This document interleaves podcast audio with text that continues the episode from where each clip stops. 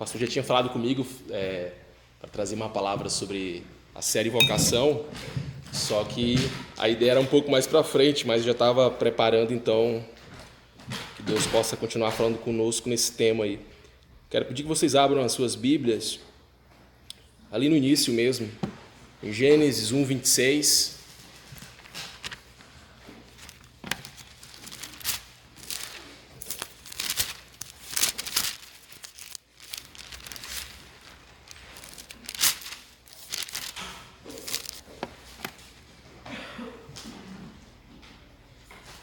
Beber essa água aqui? Como é que é? Pra mim mesmo? É pra mim? Não, eu peguei pra você. Obrigado. E essa caneca aqui, qualquer coisa, como é que é? Não- Hã? Você, você pode levar uma para sua casa depois. Gênesis 1, 26 diz assim: Também disse Deus: Façamos o homem a nossa imagem, conforme a nossa semelhança. Tenha ele domínio sobre os peixes do mar, sobre as aves dos céus, sobre os animais domésticos, sobre toda a terra e sobre todos os répteis que rastejam pela terra. E sujeitai-a, dominai-a sobre os peixes do mar, sobre as aves do céu e sobre os animais que rastejam pela terra. 29. E disse Deus ainda: Eis que vos tenho dado todas as ervas que dão sementes que se acham na superfície de toda a terra, e todas as árvores em que há fruto que dê semente. Isso vos será para mantimento. Amém. Vamos parar por aqui. Esse versículo ele é bem importante. Muitos teólogos aí, estudiosos, falam que esse é o momento do nosso chamado cultural, né? da nossa vocação cultural dos seres humanos sobre a terra. Deus nos faz seres humanos, homem e mulher, a sua imagem e semelhança, aquilo que os teólogos também chamam de a imago Dei, né? nós somos feitos à imagem de Deus, e ao mesmo tempo Deus também cria um espaço para nós seres humanos vivermos. Cria a terra, cria os animais e dá uma, uma direção. Olha, vocês precisam é, cuidar dessas coisas aqui. Vocês precisam ter a palavra domínio, na origem dessa palavra, também é o mesmo que governo. Vocês precisam governar, vocês precisam administrar, vocês precisam cuidar dessas coisas que eu fiz. Está sobre vocês. E é bem interessante porque nós, seres humanos, somos esses seres criados à imagem de Deus, que assim como Ele, que é um ser que cria cultura, que cria conteúdo, que cria caminhos e que cria principalmente a verdade, porque Ele é a verdade, Deus também deu a nós, seres humanos, essa tarefa de trazer a cultura sobre a terra, nesse conceito de, de trazer a cultura dele, de Deus, do reino dele sobre nós. Mas ainda em Gênesis 1, queria convidar vocês, Gênesis 2, quer dizer, só mais umas folhas aí para frente, Gênesis 2, 21. Não, desculpa, Gênesis 2, 15, antes do 21. Que aí Deus nos faz, né, os seres humanos, e agora Deus vai pegar esses seres humanos. O capítulo 2 fala especificamente sobre os seres humanos. Né? E diz: Tomou, pois, o Senhor Deus o homem e o colocou no jardim do Éden para o cultivar e guardar. Mais uma vez, ficando bem claro que Deus nos deu um, um propósito, Deus nos deu uma missão para os seres humanos ali, sobretudo para Adão e Eva, que era: vocês precisam cuidar, vocês precisam cultivar isso aqui, vocês precisam administrar. E veja bem, aí o homem ainda não tinha pecado, não tinha ainda desobedecido a Deus. Inclusive, tem, não sei se você já passou pela cabeça de vocês essa expressão: quem foi que inventou o trabalho? Já pensaram? Caraca, tem que trabalhar de novo. Quero dizer para você que quem inventou o trabalho foi Deus. E o trabalho é bênção de Deus sobre nós. Deus fez o ser humano e falou: oh, fica aí, o que vocês quiserem fazer, vocês façam. Não, vocês vão trabalhar, vocês vão cuidar, vocês vão administrar e vão trazer a cultura, então, sobre a terra, a minha cultura. E aí depois, sim, quando o homem peca lá no 21, é, deixa, eu ver, deixa eu ver se é isso aqui mesmo. Não, isso aqui é a, é a criação ainda de, de, Eva. Mas lá no finalzinho, já dos castigos, o, consequência do pecado, né? Desse capítulo 3, a queda do homem. Só encontrar que eu marquei na outra Bíblia. É o 18, tá? Capítulo 3, 18. 17, um pouquinho ainda. O 17 diz assim: E aí, depois que o homem tinha desobedecido, feito algo que Deus falou: Olha, vocês podem fazer tudo o que vocês quiserem, mas não façam isso, que era comer daquele fruto da árvore, né? E eles foram lá e fizeram isso, aí teve uma consequência, aí está vindo agora o momento da, da justiça de Deus sobre a vida de Adão. Aí o versículo 17 fala sobre isso. E Adão disse: Visto que atendeste a voz da tua mulher e comeste a árvore que eu te ordenei que não comesse, maldita é a terra por tua causa, e fadigas obterás dela o sustento durante os dias da sua vida. Então, diga assim, diga não, mas pense com você aí. O problema não é o trabalho, o problema é a fadiga que o trabalho causa. E isso é uma consequência da queda. Todos nós ficamos fatigados, cansados, e isso é uma consequência da queda. Não é o trabalho em si que é ruim, mas as dores que o nosso trabalho, por causa da queda, ele acaba gerando. Então Deus olha para o homem e fala: Olha, você agora vai trabalhar e você vai ter que comer conforme o suor do seu rosto, vai ter fadigas, agora a plantação vai ter espinhos, vai ter pragas por causa da consequência do pecado, da desobediência de vocês. Então o problema não é o trabalho, o problema foi a queda e as consequências dessa queda.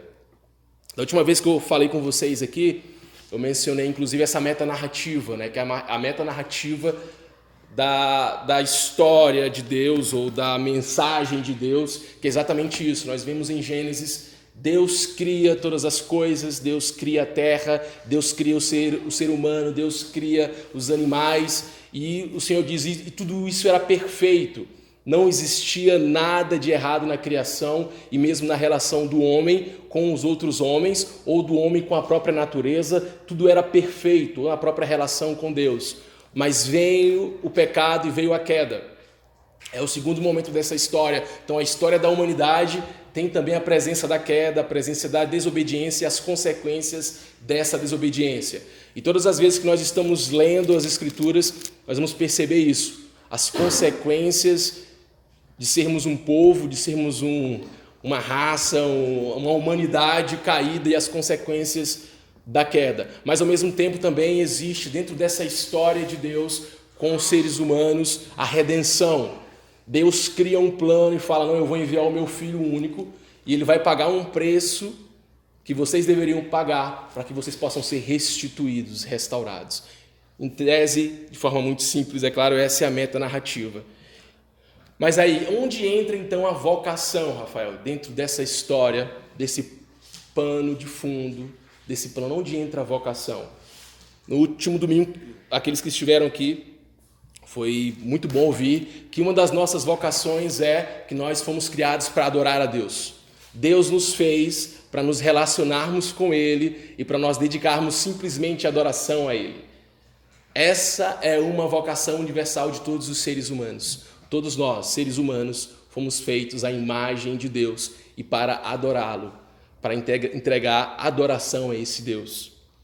E isso é perfeito. Mas uma outra vocação de todos os seres humanos também, é essa que eu vou falar hoje, é isso, que todos nós fomos chamados, vocacionados a algo particular, que é o trabalho. E é disso que eu vou falar hoje para vocês, que nós fomos chamados a trabalhar.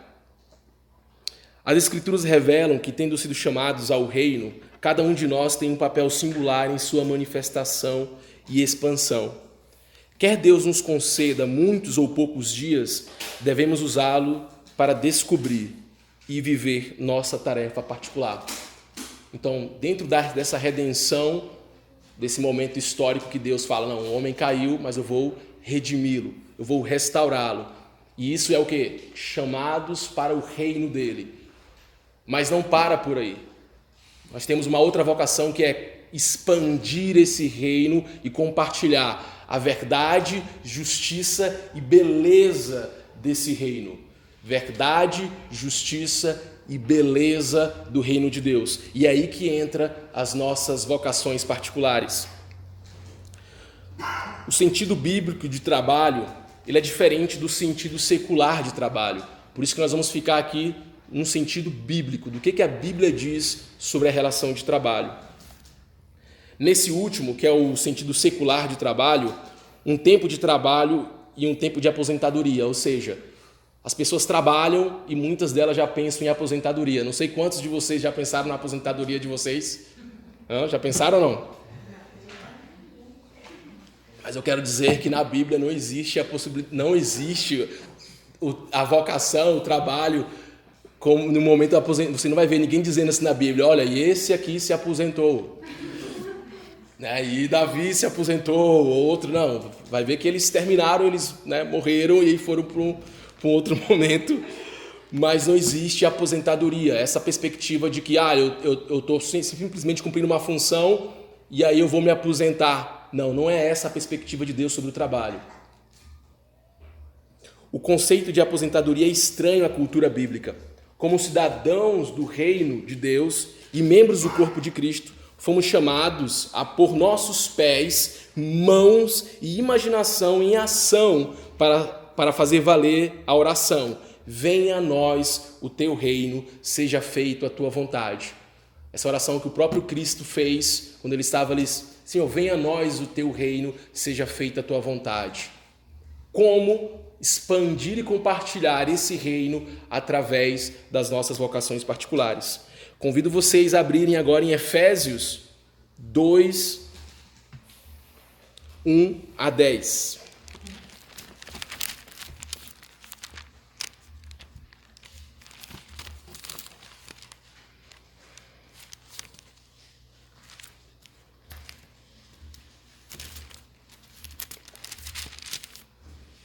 Carta de Paulo, Igreja de Éfeso.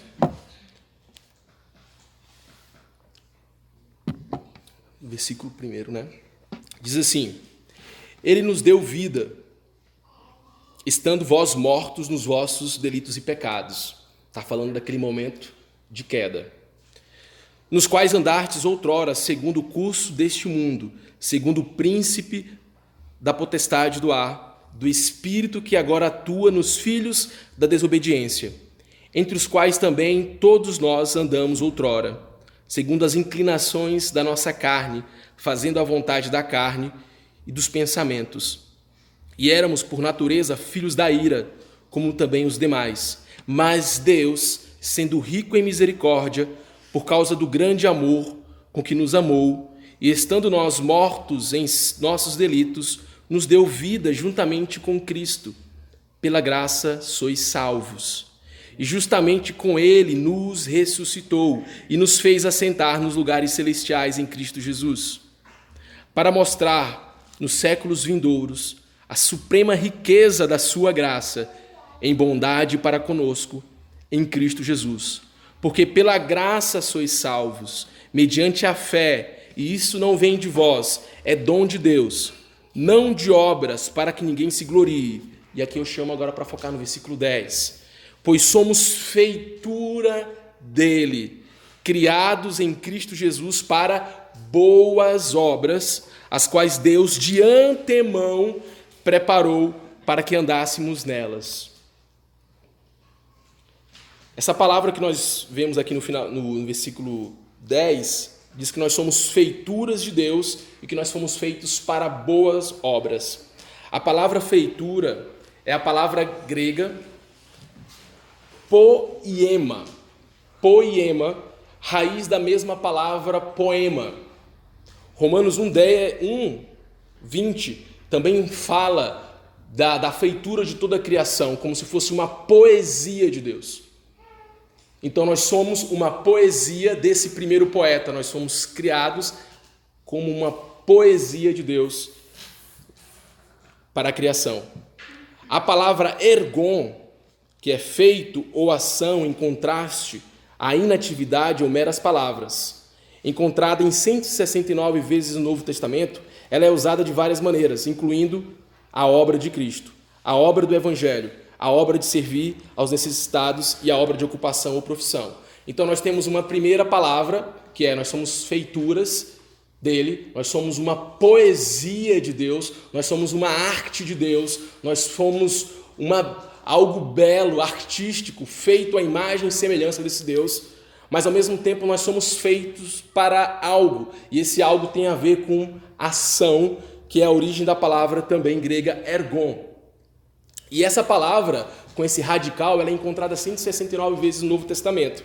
E às vezes que ela aparece no Novo Testamento, ela é usada nessas questões para falar da obra de Cristo, para falar da obra do Evangelho, para falar da obra de servir aos necessitados e mais específico nessa que eu quero conversar com vocês, que é para falar de uma obra de ocupação ou profissão. Então Deus também nos fez de antemão para uma profissão, para uma ocupação específica, cada um de nós. A palavra hebraica equivalente no Antigo Testamento é abad, que é o mesmo que trabalhar e servir. Aparece muito ali nos textos quando está fazendo a, o tabernáculo, essa palavra abad, que é como se fosse uma pequena parte do todo. Se entendemos nosso trabalho como algo para o qual fomos criados e redimidos, então o que anteriormente víamos como um simples emprego ou degrau na nossa carreira pode tornar parte da nossa vida a nossa vocação. Então, se antes, de uma visão secular, o trabalho é só algo que eu preciso fazer para ter um recurso, é algo que eu preciso fazer para ter um dinheiro, para passar o tempo, para sobreviver na terra, na, numa, numa cosmovisão bíblica e teísta, não. O trabalho é algo que Deus nos fez especificamente e com o intuito de servir, de nos ocuparmos para servir e para compartilhar o reino de Deus na vida das outras pessoas. O filósofo e teólogo Michel Novak, ele tem uma, uma frase que ele diz, um texto, na verdade, que é uma frase longa, que diz assim: Cada um de nós é tão único em seu chamado quanto somos por sermos a imagem de Deus. Seria preciso um número infinito de seres humanos, escreveu São Tomás de Aquino, para refletir as infinitas facetas da Trindade Cada pessoa reflete apenas uma pequena, mas linda parte do todo. E a gente vê esses exemplos também quando a Bíblia, o apóstolo Paulo fala da igreja como um corpo e como as partes deste corpo, e que no final a gente faz parte de um todo. Assim também é para compartilhar essas mensagens fora do ambiente pístico, né, da igreja, mas na comunidade, na nossa cidade ou no nosso país, cada um com a sua profissão, com a sua vocação específica, também é uma parte dessa faceta da Trindade.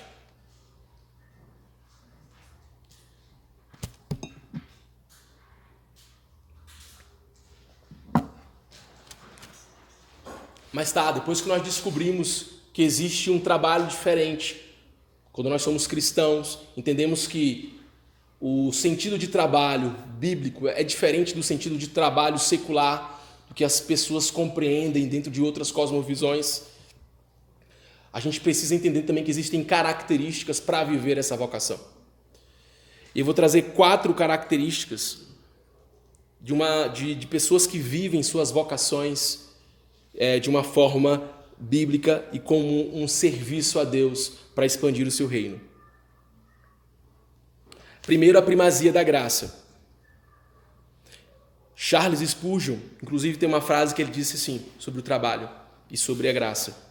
Devemos trabalhar como se tudo dependesse de nós, orar como se tudo dependesse de Deus e dar a Deus a glória pelos resultados. Primeiro, tudo depende dele. A sua própria vocação, essas habilidades que você tem, não vem de você mesmo, não vem de mim. Foi o próprio Deus que colocou em nós. Claro que a gente precisa ter essa responsabilidade, como o Spurgeon coloca aqui. A gente precisa trabalhar como se só dependesse de nós. Vou fazer meu trabalho, mas orar como sabendo, tudo depende de Deus. Tudo vem dele. A própria essa própria habilidade é dele. E depois quando der certo, ou mesmo quando não der, glória a Deus por isso. A primazia da graça das nossas vocações. Você pode se preparar, você pode fazer o curso que for, mas sempre tendo isso é graça de Deus. Nosso sucesso provém da graça divina. A riqueza não é um sinal da aprovação divina, mas da graça. E nossa riqueza não é para posse ou consumo pessoal, mas para o bem da comunidade. Esse é o pensamento do reino, diz Doran Miller, que é um autor do livro que eu estou usando como base para hoje. Na perspectiva cristã também do trabalho, o trabalho não é feito para a gente enriquecer. Não vou fazer trabalho para ganhar o dinheiro. Mas mesmo quando eu ganhar o dinheiro, o dinheiro não tem essa perspectiva na minha vida, como cristão. Ele tem uma perspectiva de que é graça de Deus, ele colocou algo em minha mão para eu ser mordomo, para eu cuidar, para eu administrar e para eu servir a minha comunidade. Então, a primeira coisa dentro das vocações, primazia de Deus. Segunda, nossa vocação redime o tempo, nossa vocação precisa ser, precisa, precisamos aprender através da nossa vocação redimir o tempo e o espaço. Redimir nessa questão mesmo de cuidar, de administrar. Como usamos nosso tempo tem sido a questão crucial desde a queda. Será ele aproveitado ou desperdiçado? Antes da queda, todos sabem, o homem não morria.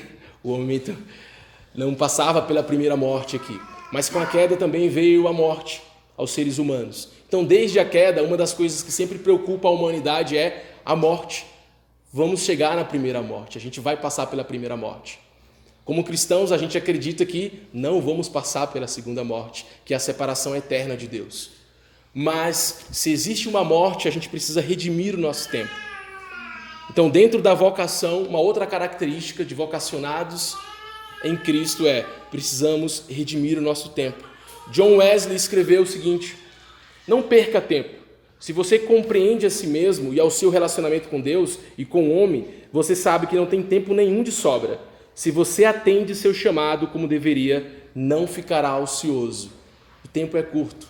Quando a gente entende a nossa vocação em Deus e o trabalho que a gente precisa realizar, todo mundo sabe, é muito trabalho. Então não tem como ficar ocioso.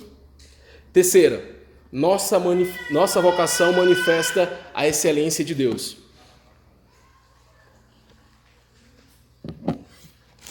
As nossas profissões, as nossas ocupações precisam manifestar a excelência de Deus. Colossenses 3:23 diz: Tudo que fizerem, façam de todo o coração, como para o Senhor e não para os homens. Tudo que fizerem, façam de coração como para o Senhor e não para os homens. Imagine vocês se todos os cristãos do Brasil trabalhassem dessa forma nas suas atividades. Conversávamos, conversava ontem com um amigo e irmão e a gente falava como é difícil às vezes dentro de alguns espaços e sobretudo eu que estou dentro de um espaço público agora falar a dificuldade que é que as pessoas é, acabam tendo algumas seguranças que também são boas, mas às vezes os cristãos não estão fazendo aquilo que deveriam fazer como se fossem para Deus. Fazem apenas para cumprir, para cumprir o horário, às vezes nem cumprem o horário, saem antes do horário, não fazem como deveriam fazer. E aqui está dizendo que uma das características da nossa vocação é que ela precisa manifestar a excelência de Deus. Nosso Deus é um Deus excelente, que sempre faz, sempre fez as coisas de uma forma excelente. O homem redimido está trabalhando para Deus, para cumprir seus planos. O trabalho deve ser feito com excelência. Nossas diretrizes de excelência são encontradas na natureza do próprio Deus. O nosso Deus é verdadeiro, o nosso Deus é justo, o nosso Deus é belo. Nosso trabalho, tanto em seus meios quanto em seus fins, deve manifestar também a verdade, a justiça e a beleza. Como será que estamos fazendo as nossas ocupações, os nossos trabalhos? Será que tem verdade no nosso trabalho como cristãos? Justiça, beleza. E isso também precisa ser uma característica das nossas vocações em Deus. Quarto, nossa vocação revela a glória de Deus. Deve revelar a glória de Deus. E aí tem, podemos trazer vários exemplos. Moisés, quando Moisés é, estava ali dentro da vocação dele, que era, ele tinha estudado, não sei quantos de vocês lembram a história de Moisés, mas Moisés, Moisés tinha estudado para ser um príncipe do Egito. Para ser um governante, um político daquela época. E Moisés tinha, tinha tido todo o, a educação da época, a melhor educação para aquele, para cumprir aquela vocação. E depois quando Deus chama e fala: "Não, eu estava te preparando, mas você vai ser um libertador do meu povo". A excelência que Moisés desempenhou a vocação dele. Nos últimos dias de Moisés, a vocação dele, quando ele cumpriu a vocação dele, a Bíblia relata ali em Êxodo que existia glória na própria face de Moisés, na glória de Deus de fato fisicamente. Será que as pessoas, quando olham para nós, cumprindo as nossas vocações aí fora, elas conseguem ver a glória de Deus em nossa vida? As nossas ações, no nosso caminhar, no nosso fazer. Jesus também foi um exemplo disso. Jesus cumpriu a vocação dele. A vocação de Jesus também era muito clara. Jesus veio para nos salvar, sim, mas ele veio também, como está lá em Colossenses, ele veio para é, reconciliar todas as coisas de volta, inclusive nós seres humanos, mas reconciliar a criação, reconciliar o ser humano e reconciliar a justiça, a beleza e a verdade também. E quando Jesus ele cumpre sua vocação, isso está feito, está claro para aqueles que acompanharam e para nós hoje. Um exemplo mais recente que eu trago para vocês, que é uma inspiração para mim, não sei quantos já ouviram falar, William Wilberforce. William Wilberforce foi um político britânico ele viveu no começo dos anos 1800 na Inglaterra, quando ainda existia escravidão. E naquela época essas coisas, algumas dessas coisas tinham se perdido e acreditavam que uma vocação de fato que agradava a Deus tinha que ser dentro da igreja. E o William Wilberforce ele ficou muito preocupado porque ele não se sentia vocacionado para a área da eclesiástica, para a área pística. E ele sentia uma vocação muito grande de lutar contra a injustiça da escravidão. E conta a história, os biógrafos de William Wilberforce, que ele lutou, combateu ardentemente porque ele entendia que aquilo era uma injustiça. Escravizar outros seres humanos que têm a imagem de Deus, que foram criados à imagem de Deus, era uma injustiça terrível, por mais que a cultura e as leis da época permitissem. E William Wilberforce, ele lutou bravamente. Quatro dias antes dele morrer, saiu a lei que abolia a escravidão em todo o Império Britânico. E, a, e ele foi um ícone da luta, da luta contra o fim da escravidão lá na Inglaterra. Uma vocação dentro de um meio específico, levando a glória de Deus, levando verdade, justiça e beleza. Deus é glorificado por meio de nosso trabalho. Quando andamos o nosso chamado particular que Ele colocou em nossas vidas, Ele é glorificado quando terminamos o nosso, a nossa tarefa para a qual Ele nos fez, quando atingimos o nosso destino, Ele também é glorificado. Ele é glorificado quando somos carpinteiros, quando somos políticos, quando somos artistas piedosos, quando somos piedosos como filhos e filhas, maridos e esposas. Ele é glorificado quando manifestamos a verdade, a justiça e a beleza em nossas comunidades em nossos locais de trabalho e nações. Ele é glorificado quando caminhamos com confiança em nossas vocações. Nós precisamos ser uma geração que glorifica a Deus em todas as áreas. E falar de todas as áreas fala especificamente desse outro, dessa outra vocação que é as ocupações que Deus colocou em nossas vidas. Eu não o conheço profundamente, mas Deus conhece cada um de nós, desde quando nascemos, desde quando fomos criados pelos nossos pais, pelas nossas mães. Deus sabe aquilo que Ele colocou para queimar em nosso coração, algumas coisas que geram até injustiça, sentimento de injustiça quando a gente vê aquilo que arde. Uma habilidade que talvez você nem sabe que, por que você tem. Você nem fez tanto esforço, você nem estudou tanto para ter isso, mas você tem alguma desenvoltura que você, quando compartilha com outras pessoas, as pessoas falam: Uau, que excelente isso! Isso foi Deus que colocou na sua vida. Isso está sendo para glorificar a Deus, para expandir o reino dele. Ou não? É só para o nosso prazer pessoal? Ou é só para enriquecer? Ou só para pensar um dia na nossa aposentadoria? como estamos utilizando as nossas vocações, o nosso trabalho. E eu não sei também você se algumas pessoas também não têm clareza disso, né? Nem todos. Talvez você está aí também se perguntando, eu nem sei. E essa é uma pergunta muito comum. Eu não sei por que, que eu nasci, o que, que Deus quer com a minha vida, qual é a função. É, a pessoa mais indicada é Ele mesmo. A gente precisa perguntar para Deus: Senhor, o que o Senhor me fez? Essa é uma pergunta até que dizem que é filosófica, mas é mesmo. E Ele é o Deus que nos criou e que vai responder. A gente precisa descobrir isso o quanto antes. E nós, como pais e mães também, precisamos estimular isso nos nossos filhos.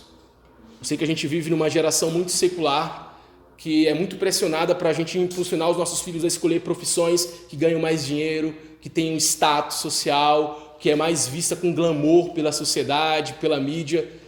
Mas não é isso que Deus quer, a maioria das vezes. Deus tem uma função, uma profissão que, primeiro, vai nos fazer muito bem realizados, porque nós somos criados para aquilo, nós vamos ser felizes. E segundo, a gente vai compartilhar é, a beleza na terra, a justiça e a verdade. Isso vai fazer com que as nossas comunidades sejam é, um pedaço do reino aqui na terra. Então, se você ainda não sabe, te convido também para orar hoje aí no seu cantinho e começar a perguntar para Deus. E se você já sabe qual é a sua vocação, continue firme com Deus e talvez depois faça esse, esse passo a passo. Se a sua vocação, para você que já sabe, realmente está nessa condução. Se você está conduzindo ela na primazia da graça, se a sua vocação você está conseguindo redimir o tempo e o espaço, se a sua vocação manifesta a excelência de Deus. E por último, se a sua vocação revela a glória de Deus. Amém? Amém. Convido vocês todos para a gente orar.